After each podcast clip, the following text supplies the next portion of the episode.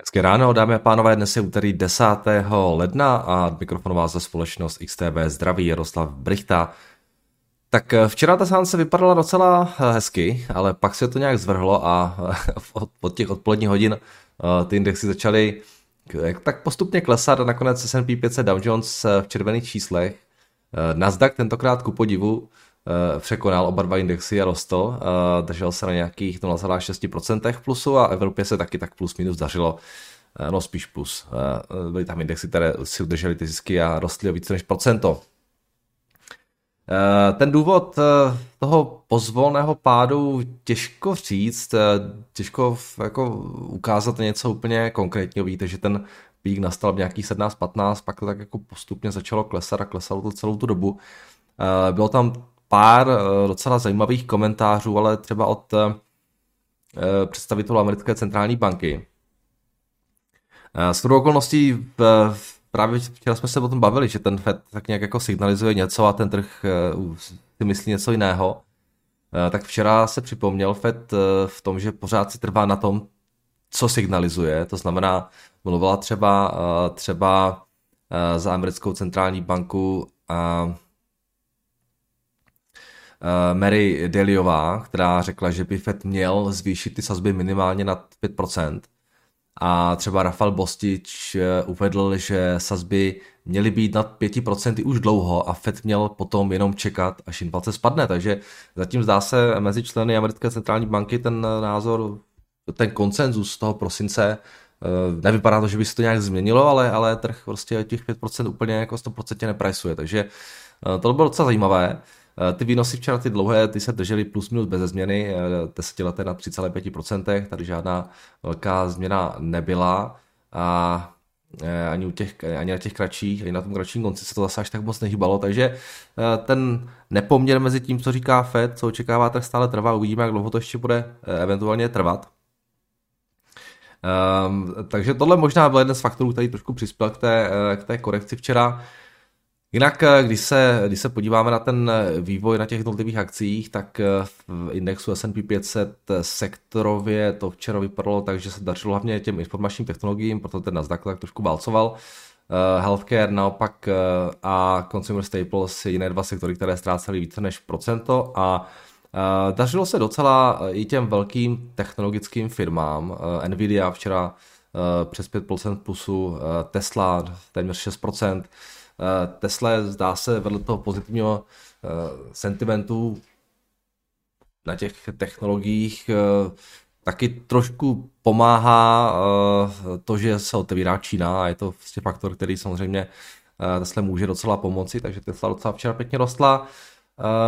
Amazon 1,4% v plusu, Salesforce 4,6, AMD 5,1, a tak dále a tak dále. No vypadalo to včera trošku líp, ještě Alphabet tam byl, taky dostal s, s Microsoftem pěkně nějaký procenta pěkné, Amazon taky a pak se to nakonec všechno i tady srovnalo trošičku. Takže bylo tam pár zajímavých men, které eh, přidávali eh, větší jednotky procent, eh, například třeba Pfizer, ale ten se propadl 5% včera.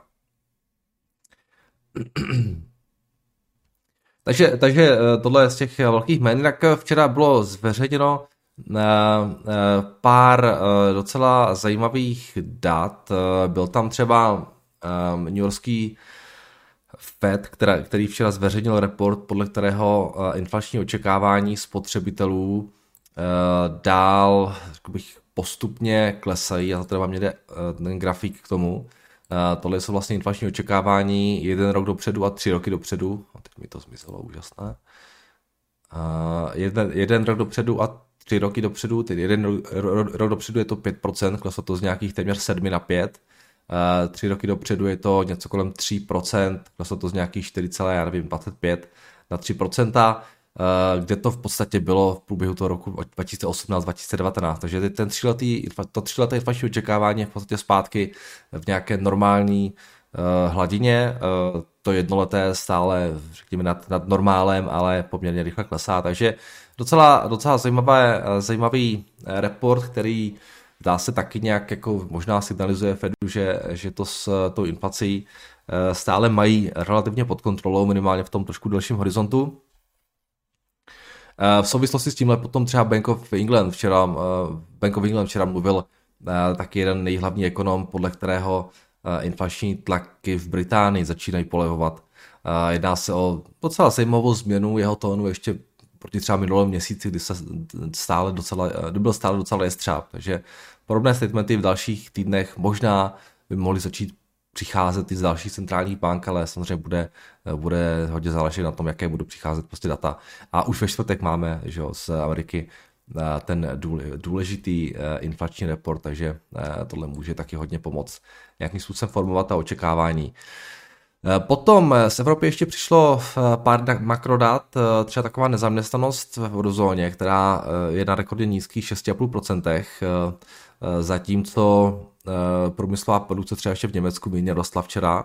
Eh, ta nezaměstnanost už je eh, od toho covidového píku docela jako výrazně pod ním, vlastně nepřetržitě klesá od toho píku na nějakých 86% a vidíte, že fakt jako klesla už i po té úrovně, kde byla před covidem, takže to je na jednu stranu docela dobrá zpráva pro evropskou ekonomiku, na druhou stranu samozřejmě to může být trošku problematické pro Evropskou centrální banku, která vidí, že samozřejmě ty inflační tlaky eh, díky tomu silnému trhu práce můžou trošku zesilovat a třeba může být právě kvůli tomu trochu opatrnější s nějakým tím eh, zpomalováním tomu růstu úrokových sazeb, takže takový trošku smíšený, smíšený uh, ukazatel tady tohleto a nemusí to být nutně něco, co úplně může pomáhat evropským akcím. Uh, no a když jsme ještě u té Evropy, tak uh, dnes má ve Francii Macron uh, zveřejnit svůj návrh, podle kterého by měl být posunut minimální věk odchodu do důchodu, nebo respektive do plného důchodu, od 3 roky na 65 let.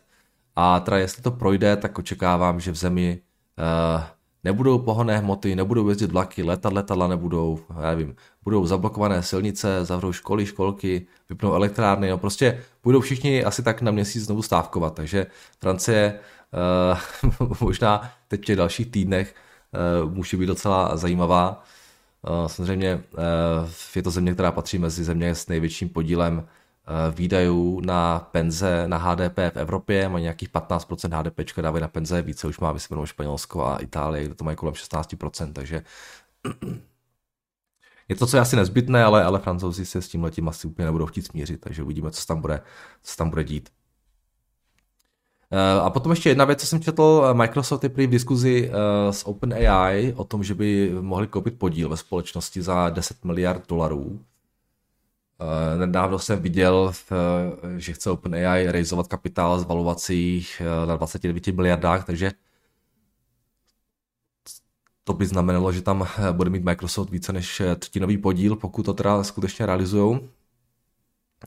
Takže taková, taková zajímavost, že se ještě více zbližují. OpenAI samozřejmě společnost, která stojí za tím ChatGPT a Daily, AI technologií, takže to taky jedna z věcí, která, o které už se ale nějakou dobu, nějakou dobu konec konců mluví. No, eh, to je asi tak všechno k tomu včerejšku. Když se podíváme dnes ráno na futures, tak eh, situace vypadá relativně klidně. V Americe klesáme o nějakou desetinku, v Evropě eh, klesáme trochu více, ale tam spíše tak jako nějak doháníme to, co jsme nestihli během toho včerejšího večera, poté, co, poté, co Evropa zavřela, takže tam jsou ty ztráty kolem 5, 6, 7, 8 10%, pardon. Eh, a eh, když se mrkneme ještě na eh, FX, tak včera nám pokračoval v takovém tom růstu, pokračovala v růstu evropská měna na páru s dolarem, už jsme na 1,07 dolarů za euro a docela pěkně, když si vezmete, že ještě nějakou dobu jsme byli na 0,95, tak od toho, řekněme, zářijového low na eurodolaru jsme už docela koušli kus cesty.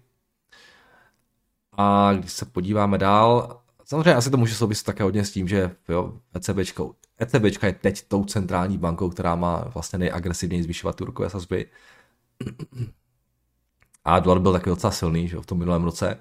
Když se podíváme dál, tak eh, Libra taky silnější na páru s americkým dolarem, nějakých 1,21. Uh, eh, Japonec, ten se včera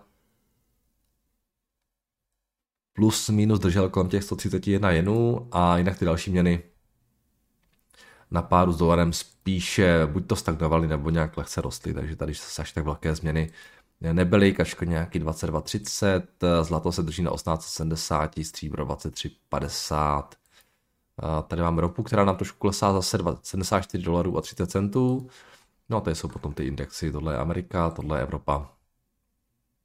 A Bitcoin nám lehce klesnul.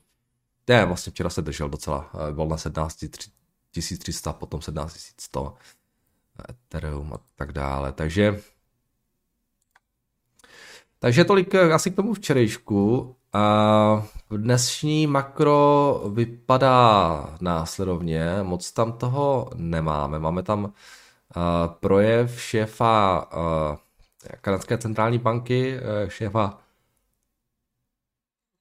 Bank of Japan a šéfa americké centrální banky, který asi to bude asi nejzajímavější dnes, uh, má mluvit ve tři hodiny odpoledne. A to je víceméně všechno. No, zítra taky relativně nezajímavé a potom ve čtvrtek hlavně ta inflace, to bude eh, klíčový fundament eh, tohoto týdne. Takže jo, ode mě to všechno a pojďme se podívat na vaše dotazy. Tak, ahoj, ještě k Meta. Můžeme se prosím do Bloombergu podívat, kolik akcí k issuance si schválili v roce 2012 a jak to posléze realizovali díky. Uh, tohle, tohle Bloombergu není. Uh, tohle byste si musel vyhrabat někde v tom jejich, uh, tom jejich acid na reportu, si myslím, uh, když dělali IPO. Uh, kolik vydali, to byste si museli taky asi spočítat z těch reportů, protože Bloombergu je nějaký počet akcí, ale to je to, co vydali, minus to, co koupili, takže to není úplně uh, to, co chcete asi. Tak zkuste trošku se pohrabat v těch datech ještě starých reportech od SEC možná tam něco, něco najdete, a to už, už je to dlouho.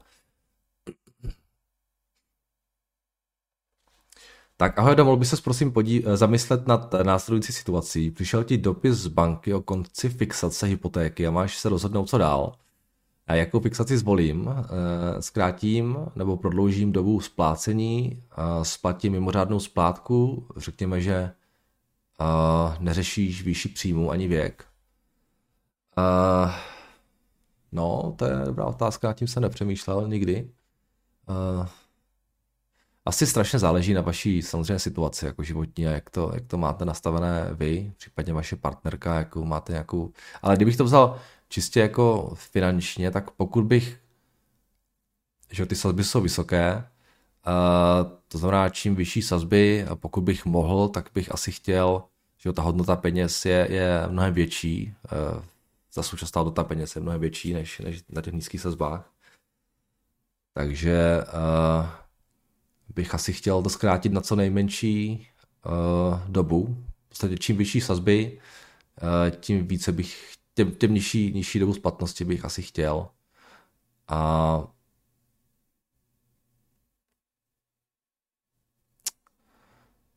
I když zase na druhou stranu, pokud bych to nechal dlouhé a ty peníze, co bych ušetřil, bych mohl investovat, to by taky možná nebylo úplně špatný, tak eh, no já nevím. uh,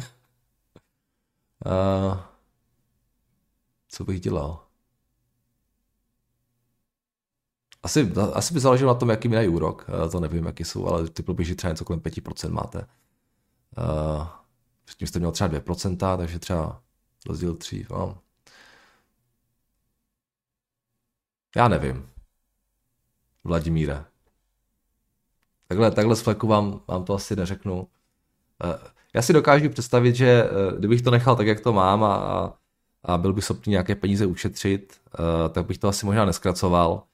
A nechal bych to pořád na dlouho, tu hypotéku a nějaký můj přebytečný cash, který bych nemusel dávat na to předčasné nějaké spláci nebo nějaké rychlejší splátky, bych potom investoval do akciového trhu Eh, protože samozřejmě ty valuace teďka nejsou úplně, úplně špatné. Takže asi tímhletím způsobem bych postupoval s tím, že asi bych si nedával dlouhou fixaci, snažil bych si to nechat na nějakou krátkou dobu, protože se nedokážu představit, že ty sazby zůstanou eh, na takto vysokých úrovních nějak dlouhou dobu a potom, až by třeba klesly, tak bych si to fixnul na další dobu. Asi něco takového, ale, ale je to fakt jako, jo, nepřemýšlel jsem nad tím, musel bych si to nějak asi spočítat, podívat. Hlavně by mi šlo to, jaký, jaký rozdíl mezi těmi rokovými sazbama je. Takže já jsem tak jako zhruba uh, odpověď.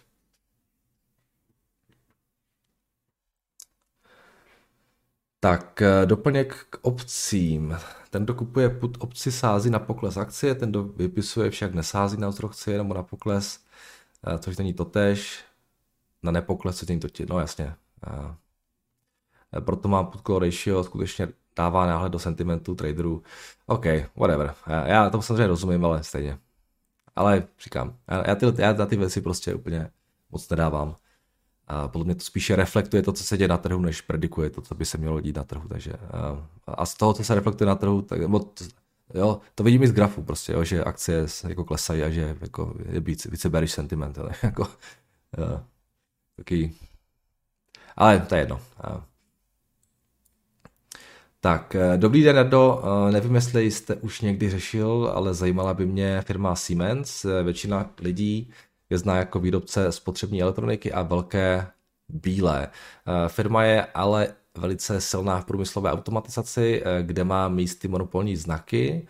Následky čipové krize jim vzrostly ceny například na průmyslové počítače až dvě půl násobně tím pravděpodobně i marže. Negativní jsou čekací doby, které jsou klidně kolem 60 týdnů.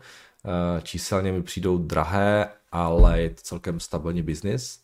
Za komentář budu rád. Máte případně nějaké koně v segmentu automatizace? Díky za váš obsah. Eh, já myslím, že Siemens jsme tady eh, řešili, když se podíváte do té Pepovy tabulky.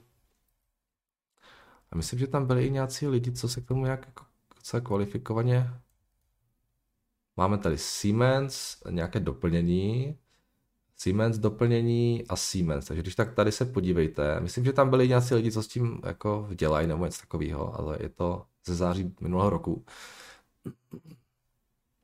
Takže jsme tady měli, uh, takže když tak zkuste na to mrknout a my se podíváme na nějaký update těch čísel. A trošku využiju tu Pepu tabulku, když se o tom bavíme. Baví se o tom docela bavili, takže odkážu, odkážu na ty videa v, v tomhle.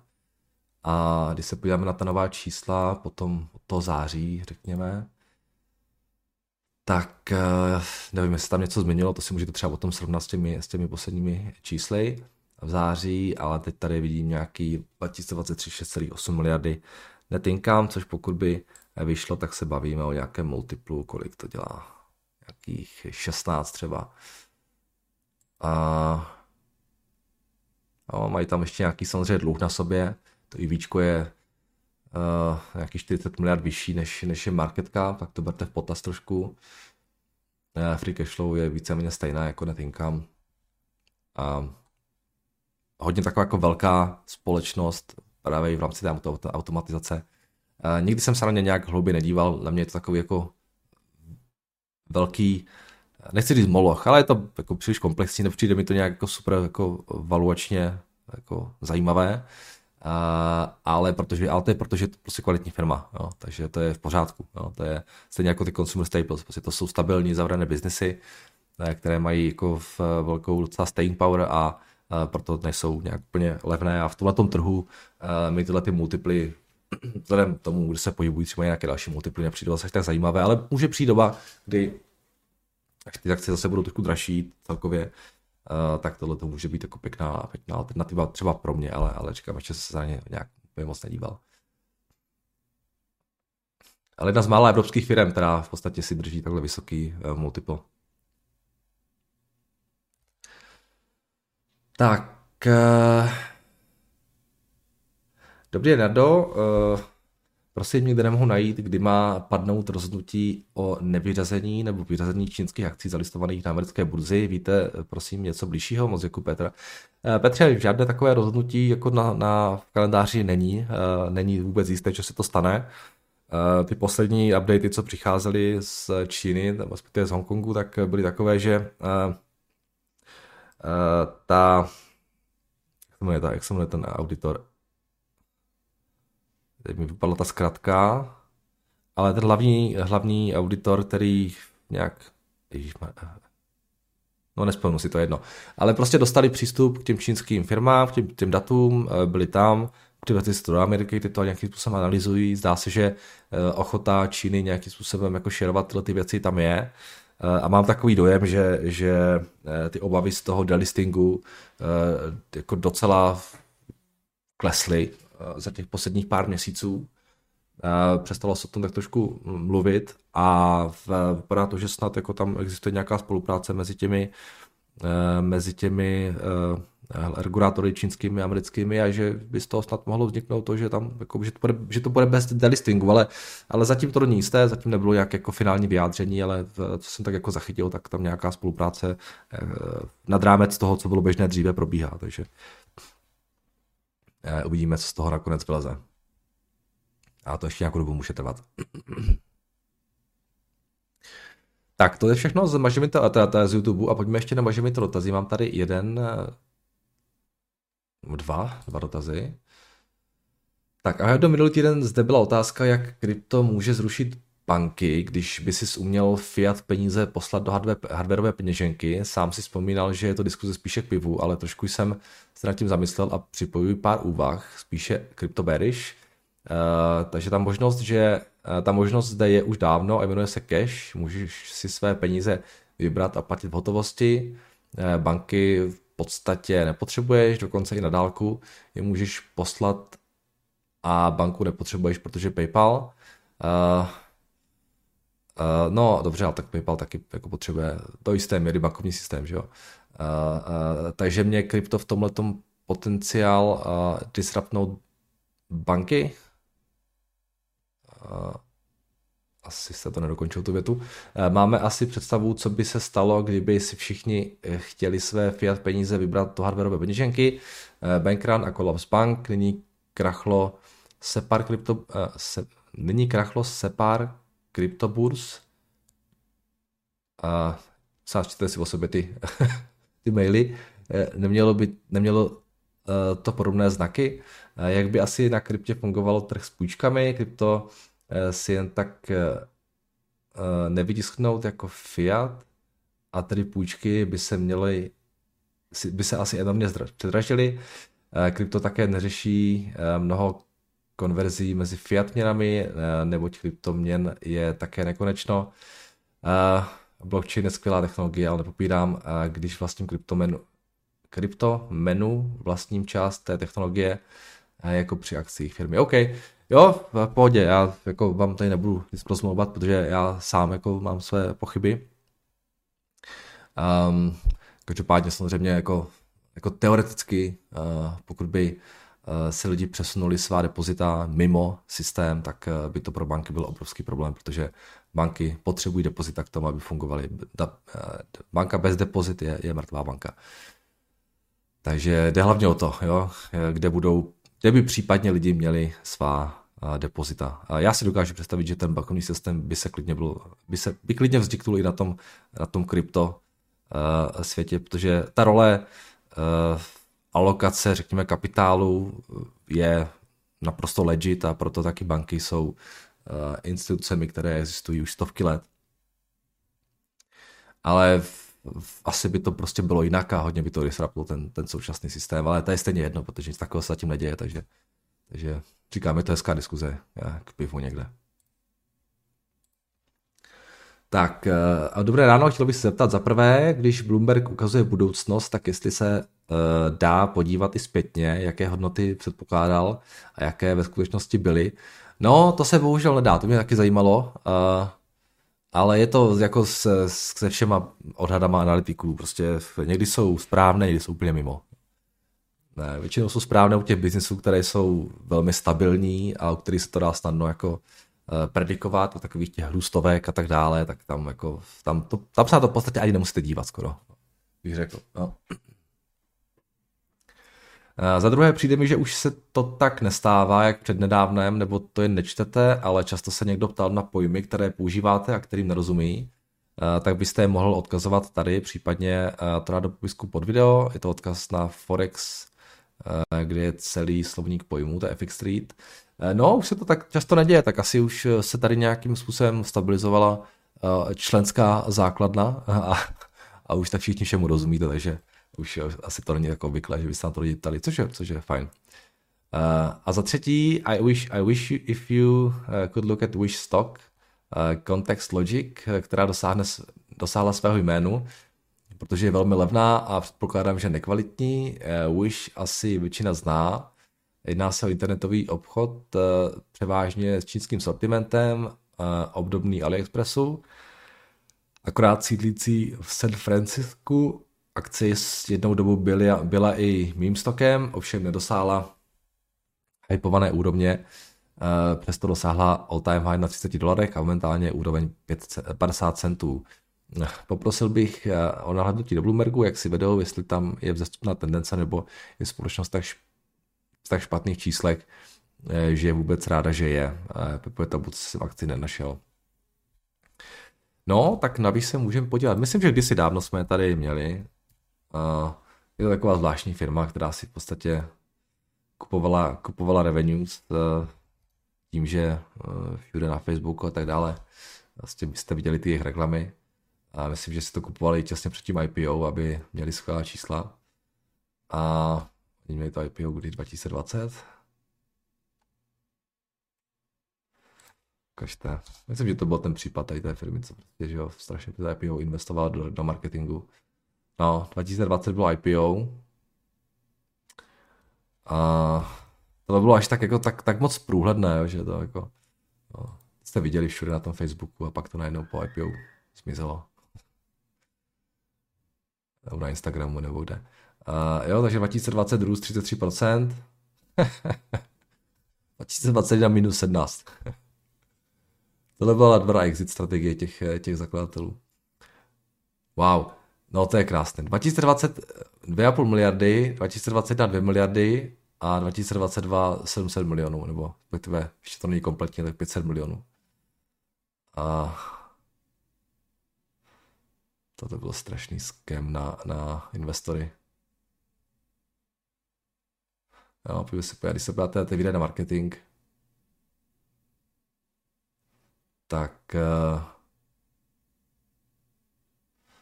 500 eh, milionů, 400, 900, pak 1,5 miliardy, 1,4, 1,7. Takže před tím IPO to teda jako masivně napumpovali a utráceli peníze, aby jim rostly tržby. No a teď jsou na 270 milionech na, na, na spendu, na marketingu.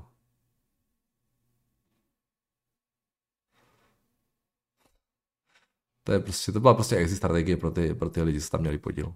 To IPO. Ten business, ten business jako, jo,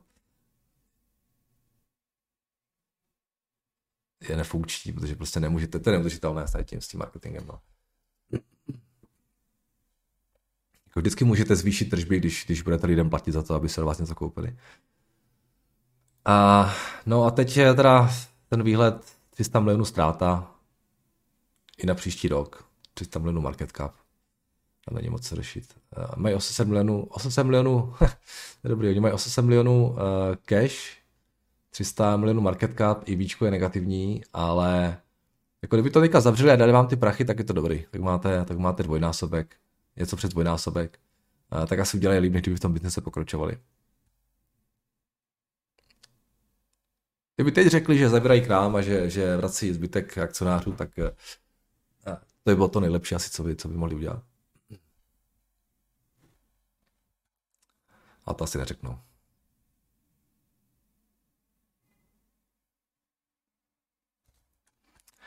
No, takže už. E, tak jo, to je všechno.